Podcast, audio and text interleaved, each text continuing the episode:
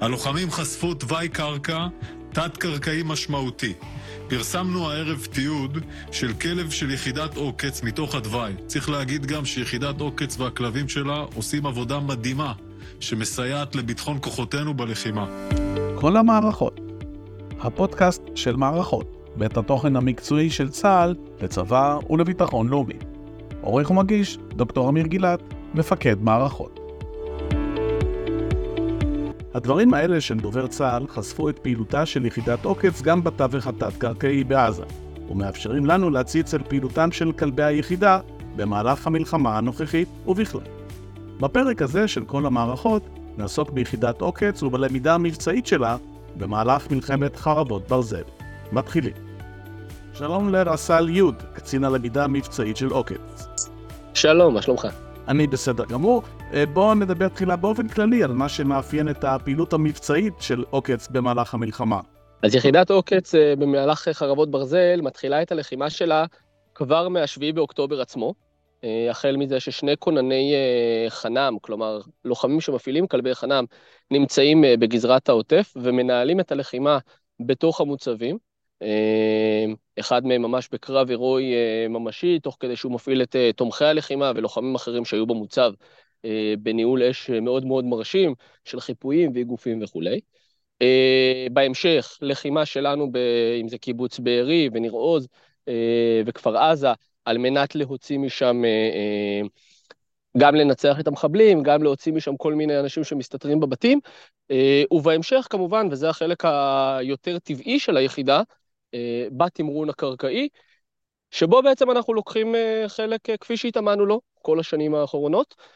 פריסה יחידתית של מה שאנחנו מכנים צק"מים, צוותי קרב משולבים, שבתוכם אנחנו מביאים את שתי היכולות הבסיסיות הגנריות של הכלבים שלנו, לוחמים שמפעילים כלבי חנם, כלבים לאיתור מטענים, וכלבי תקיפה, כלבים לאיתור ותקיפת אויב, אה, במהלך הלחימה, בעיקר במרחב האורבני, אבל לא רק. אה, הצק"מים האלה פרוסים עם כל חטיבות החי"ר המתמרנות בכלל האוגדות, ונותנים את המענה שלהם. צריך להגיד שאנחנו, מה שמכונה בצה"ל אמצעי בחוסר, יש יותר ביקוש מהיצע. לצערנו, היחידה משתדלת לתת uh, את מירב המענה לכוחות המתמרנים, ובנוסף לזה, ליחידה יש שתי יכולות נוספות שבאות לידי ביטוי בתמרון, ואיתן היא עושה גם היסטוריה, כי היא בעצם משלבת לראשונה בתולדותיה לוחמות במסגרת לחימה, מערכה, תמרון קרקעי. אה, צוות אחד זהו צוות אה, הכלבים לאיתור גופות, אה, שבאופן טבעי במאמץ של המלחמה הנוכחית, בעקבות הפתיחה של השביעי באוקטובר, יש לנו לוחמות שמפעילות כלבים לסריקה, חיפוש ואיתור של גופות, רקמות ביולוגיות ואיברים, על מנת גם לשפוך אור על המקרים המזעזעים, ושברובם אין לנו מספיק מידע, ובעצם הכלבים מצליחים למצוא חלקים כאלה ואחרים, גם לשפוך אור וגם להביא לקבורה בקבר ישראל. אה, ויש לנו צוות של לוחמות שמפעילות כלבים לאיתור אמל"ח, והם מבצעים סריקות בתוך אה, שטח הרצועה, על מנת בעצם לנטרל גם את האיום הזה, ולהביא לאיזשהו יתרון במה שאנחנו מכנים בכותרת הכללית מיטוט החמאס, בלנטרל אותו ולפרק אותו מנשקו. מתי אגב זה לוחמים ומתי לוחמות? לוחמים מפעילים כלבי חנם ותקיפה, לוחמות מפעילות כלבי גופות וכלבי אמל"ח. זה איזושהי חלוקה ארגונית יותר מאשר אה, מהותית. עוד נחזור לימינו, אבל בוא ברשותך נבין את הרקע ההיסטורי של שימוש בכלבים בפעילות uh, לחימה. ממתי אנחנו מכירים את זה בהיסטוריה של המלחמות העולמיות? Uh, ההיסטוריה של שימוש בכלבי ביטחון היא ארוכת שנים. כבר הרבה לפני הספירה, אנחנו מדברים על כאלף לפני הספירה, באשור יש לנו ציורי קיר שמתארים את שומרי המלך וצבאו משתמשים בכלבים, זה מופיע גם במצרים, אה, הרומאים השתמשו בצורה מאוד משמעותית בכלבים, בעיקר נגד חיל הפרשים, כי כלבים מרתיעים מאוד את הסוסים אה, ומייצרים בהלה בתוכם, אז זה בעצם הנ"ט, אם אנחנו נתייחס לסוסים, פרשים, כשריון של פעם, אז כלבים היו נשק הנ"ט של אותה התקופה. עם המצאת הנשק החם, אה, כלבים יצאו מהמשחק בצורה כמעט מלאה. מאחר ושדה הקרב הלך והתרחק, הפגיעות וטווח הלחימה היו של מאות מטרים וכלבים איבדו את היתרון היחסי, נשארו בעיקר בעולמות השיטור, המשטרה. אה, ובמלחמת העולם השנייה, כלבים חזרו לתמונה אבל בעיקר ככלבי סיוע. כלבים נשאו על גופם כל מיני רתמות, שהעבירו בעזרתן אמצעי לחימה ותחמושות, העבירו באמצעותן ציוד רפואי, אספקות כאלה ואחרות, ואפילו בחלק מהמקרים כלבים אה, שנשאו כבל קשר טלפוני, אז הטלפון היה כמובן איכותי, וגם הקשר היה כזה, והכלבים העבירו אותו ממחפורת אחת לשנייה. ואם אנחנו מדברים על הכלבים הישראלים או הארץ-ישראלים הלוחמים, מתי הם מופיעים לראשונה בזירה? אה, כשאנחנו מגיעים לקום המדינה, אם אני חוזר עכשיו אה, בעצם, קם פה כוח מגן עברי יהודי, אז תחת ההגנה הוקם ארגון נוהגי כלבי שירות, שהוא בעצם אה, השורש הכי עמוק שלנו, אה, גם אם לפרקים הוא מנותק, של הפעלת כלבים למשימות ביטחוניות. אה, לימים היחידה הזאת הפכה להיות יחידת הכלבים בשירות צה"ל, והיא נסגרה ב-54 אה, מחוסר צורך, לא היה בה צורך. בשנת 74 הוקמה יחידת עוקץ בתצורתה היום, בהתחלה כלבי תקיפה בלבד, ובהמשך, במהלך השהייה בלבנון, הוקמו גם אה, צוות כלבי החנם, וכך היחידה הלכה והתפתחה, אה, ולמעשה בשנה הבאה אנחנו נציין אה, יובל להקמתה של היחידה. זה מתכתב עם אירועי הטרור של שנות ה-70? זה מתכתב בעיקר עם ריבוי אירועי פיגוע מיקוח, וכלבי התקיפה שהוקמו היו אמורים להיות אמל"ח ייחודי, צוות אה, מסייע שישב בסירקין, והיה אמור לתת מענה לסיירת מטכ"ל בכל מה שקשור לאירועי השתלטות. בואו נעשה היכרות עם הסד"כ הנוכחי שלכם, מי ומי בכוח. אז הכלבים שלנו נרכשים אה, בעיקר באירופה, בעיקר בגרמניה והולנד, שם נמצא אה, מה שנקרא שוק הכלבים העולמי אה, במה שקשור לכלבי עבודה. הלחץ על להשיג את הכלבים האלה גדל דרמטית בעיקר אה, ב-9-11, כשכל העולם מבין את החשיבות של כלבים כמה שיכול למנוע אה, הברחות של מטענים, חומרי נפץ, ומערך ההגנה של כל מה שקשור בשדות תעופה ומשמרי גבול גדל משמעותית, אני מדבר על כלל מדינות העולם, ואנחנו, יחד עם שאר מדינות העולם, באיזשהו מרוץ לכלב האולטימטיבי, כלב העבודה הטוב ביותר, אה, עוקץ היא שחקן אה, מרכזי, מדינת ישראל היא שחקן מרכזי בתוך המאבק הזה, והניסיון להשיג את הכלבים הטובים ביותר.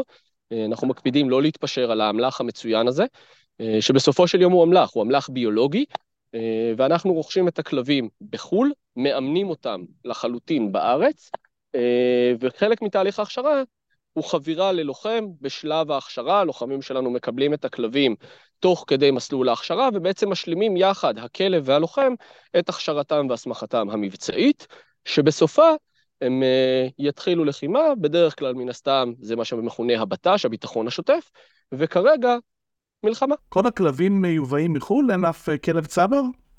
שאלה מעניינת. Uh, רובם המכריע, 90 ומשהו אחוזים מהכלבים הם כלבים תוצרת חו"ל, רכש חיצוני. יש לנו שני כלבים אחרונים בתמרון, שהם כלבים תוצרת כחול לבן, אה, כלבים שנולדו פה בפרויקט גוריה אה, קטן, בוטיקי, שבעיקר שימש למטרות אה, מחקר, ושני הכלבים הם כלבי תקיפה שתמרנו ברצועה. אחד מהם עדיין בין החיים, ואחד מהם התפרסם מאוד ברשתות החברתיות, זה טייגה, כלב שנהרג במהלך היתקלות יחד עם כוח של צנחנים, כאשר השליחה שלו אל תוך המבנה אפשרה לכוח הבנה טובה יותר של תמונת המצב, איפה המחבל מסתתר, אה, ובעצם במותו הוא גם חסך כניסה של לוחמים וגם הציל חיים רבים. וזה בדיוק אה, מחבר אותי לשאלה הבאה, מתי משתמשים בלוחם ומתי בכלב? חיי בני אדם הם כמובן מעל הכל, אבל כואב אה, ודאי לכם גם על אובדנו של כל כלב. כן, בהחלט. אה, אז צריך לומר שאנחנו את הכאב על כלב משתדלים לרסן, ומבינים את החשיבות ואת הפער המשמעותי בין כלב לבין אדם ולוחם. אה, במאמר מוסגר ובסוגריים אני אספר שאנחנו מדי שנה מציינים יום לזכר הכלבים שלנו, אה, אבל אנחנו מקפידים לעשות את זה כשבוע לפני יום הזיכרון לחללי מערכות ישראל, באופן שהוא מנותק מההקשר, אבל מחובר.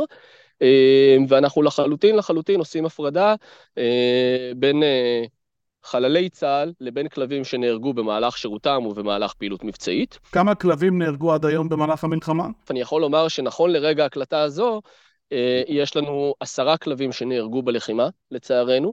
רובם כלבי תקיפה שנהרגו נוכח מחבל, תוך כדי שהם תוקפים אותו ובעצם מפריעים לתפקוד שלו וחלקם גם מנטרלים אותו.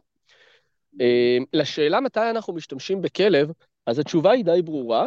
אה, אנחנו משתמשים בכלב מפני ובמקום שבו יש לו יתרון יחסי אה, על פני הלוחמים. כלומר, הכלב כאמל"ח ביולוגי הוא אינדיקטור, יש לו את היכולת להשתמש בחושים שלו, ביכולות הפיזיות שלו, ביכולת האווירות שלו וכן הלאה.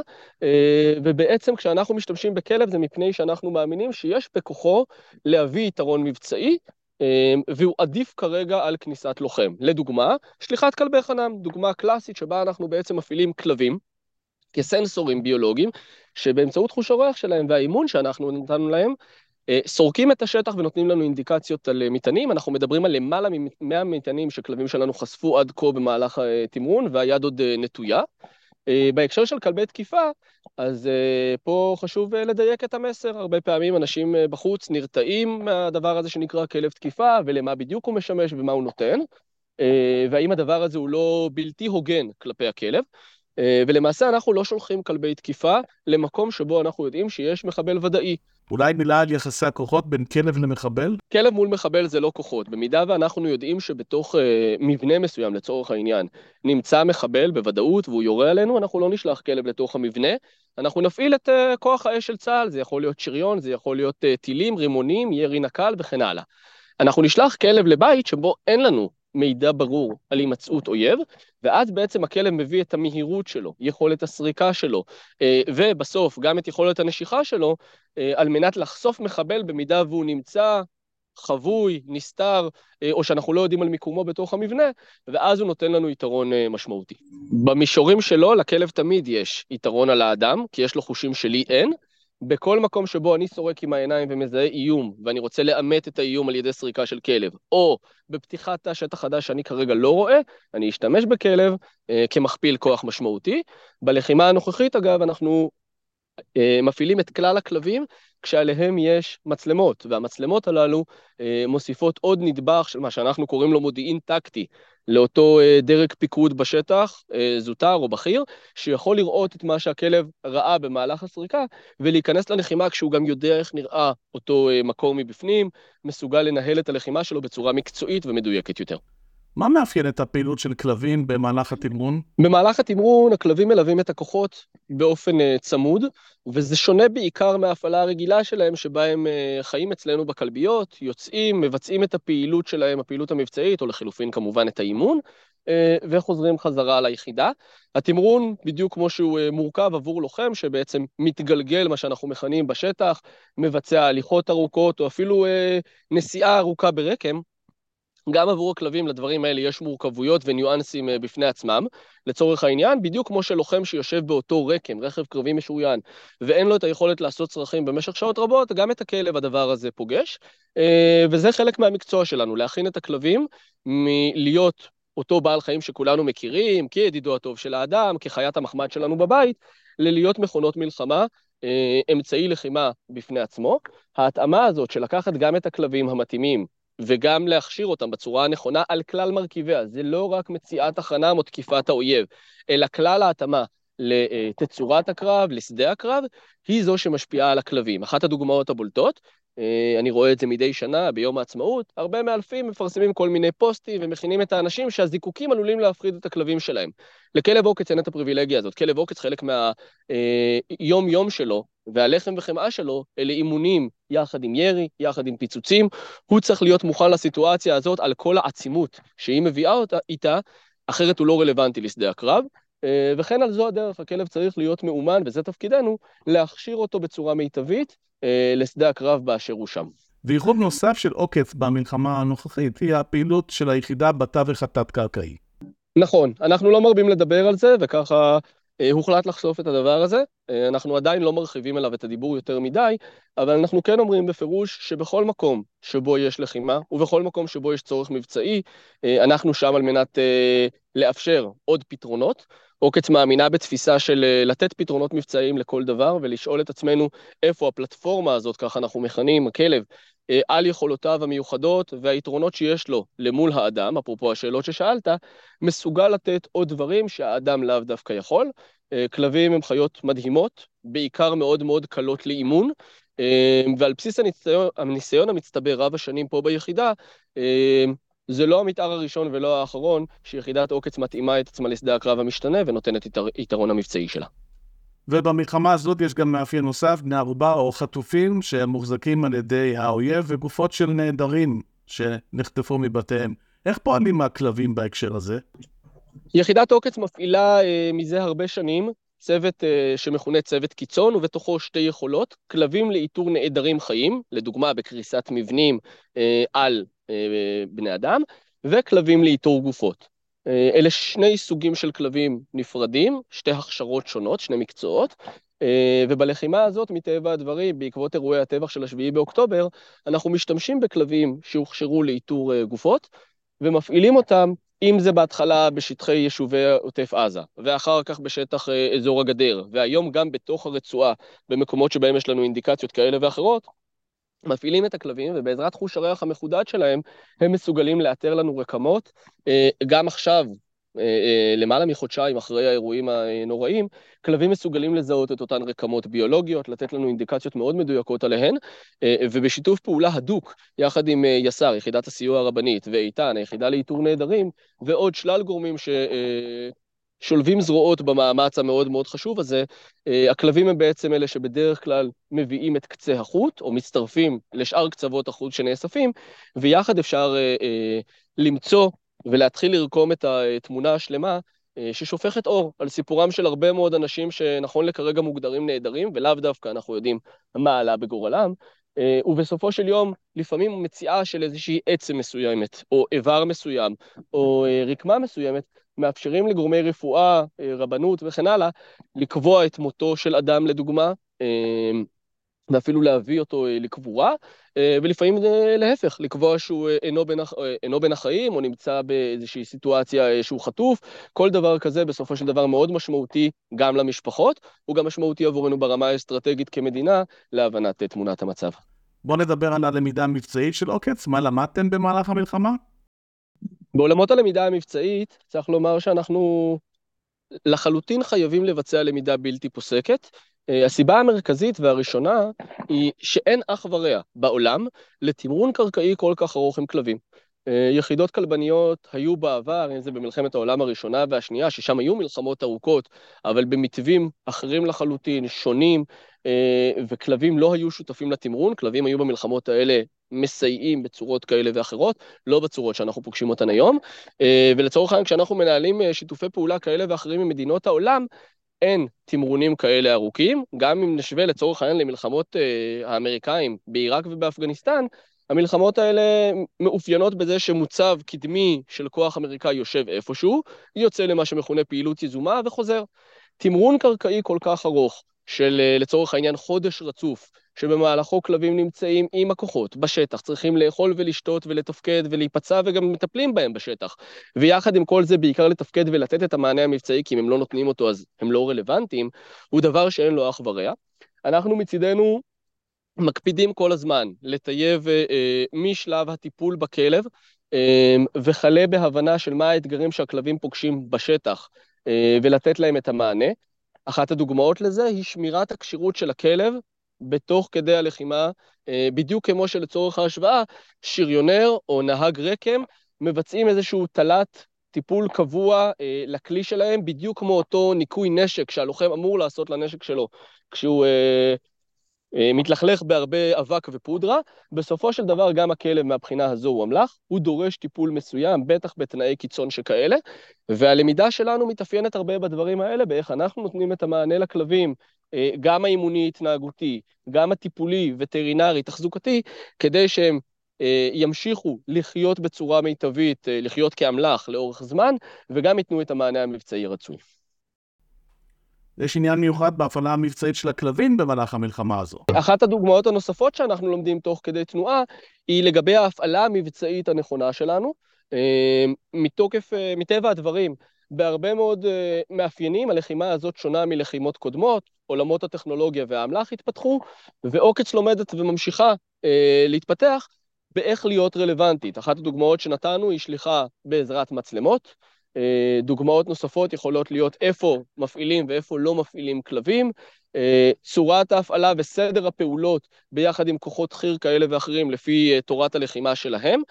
כשאנחנו מקפידים כל הזמן על השתנות מבצעית, אה, וגם למידה רוחבית. לעוקץ יש את הפריבילגיה אה, מהבחינה הזאת, בואו נהפוך את, היתר, את החיסרון ליתרון. עוקץ פזורה בכלל צה"ל, בכלל הכוחות אה, הרגליים המתמרנים, ומהבחינה הזאת היא יכולה ללמוד וללמד בצורה מאוד נוחה. כי היא אוספת מידעים מכלל הרצועה, מכלל הכוחות המתמרנים אלינו, אל תא הלמידה, וממנו אנחנו מפיקים את הלקחים, מייצרים את הסינתזה ומורידים חזרה לשטח. לקח שעלה היום מצק"ם צנחנים, יפגוש מחר את צק"ם גולני, והכל בציר הזה של העברת הדיווחים והמידע, למידה מהירה, הפקת לקחים ענייניים, יחד עם ציר המקצוע שיושב ביחידה, והורדה חזרה לשטח לכלל הכוחות, על מנת שעוד בטרם נפגוש את האירועים, הם לא יצטרכו להישנות, כבר למדנו את הלקח מנקודה אחת לאחרת. ולסיום, מה חשוב לך שמפקדי צה"ל ידעו על הפעילות של עוקץ במלחמה? איך הכלבים יוכלו לסייע להם? הייתי רוצה שמפקדי הכוחות המתמרנים ידעו שכלבי עוקץ, וכמובן הלוחמים, שם בעבורם. הם יוצאים איתם ללחימה על מנת להפעיל וכמה שיותר את הכלבים שלהם ולתת יתרון מבצעי לכוחות. אנחנו רואים יום-יום, שעה-שעה, איך הדברים האלה מגולמים אה, במספרים של אירועים מבצעיים מצילי חיים, והיינו מאוד מאוד רוצים שהמפקדים בכוחות ישתמשו בחוליית עוקץ כחוליה יעילה, מקצועית, שיודעת לתת את המלצותיה אה, בהתאם לתנאי השטח, לסיטואציה, לצורך המבצעי, יודעת להציע חלופות ואלטרנטיבות, ובסופו של דבר מנסה לתת את היתרון המבצעי בשדה הקרב. רב סמל י', קצין הלמידה של יחידת עוקץ, תודה רבה לך. תודה לך. תודה רבה גם לכם שהאזנתם, עד כאן הפרק הזה של אה, כל המערכות. כל הפרקים של כל המערכות, הפודקאסט של אה, מערכות בית התוכן המקצועי של צה"ל לצבא ולביטחון לאומי, זמינים באתר מערכות, מערכות.idf.il. ניפגש בפרק הבא, להתראות.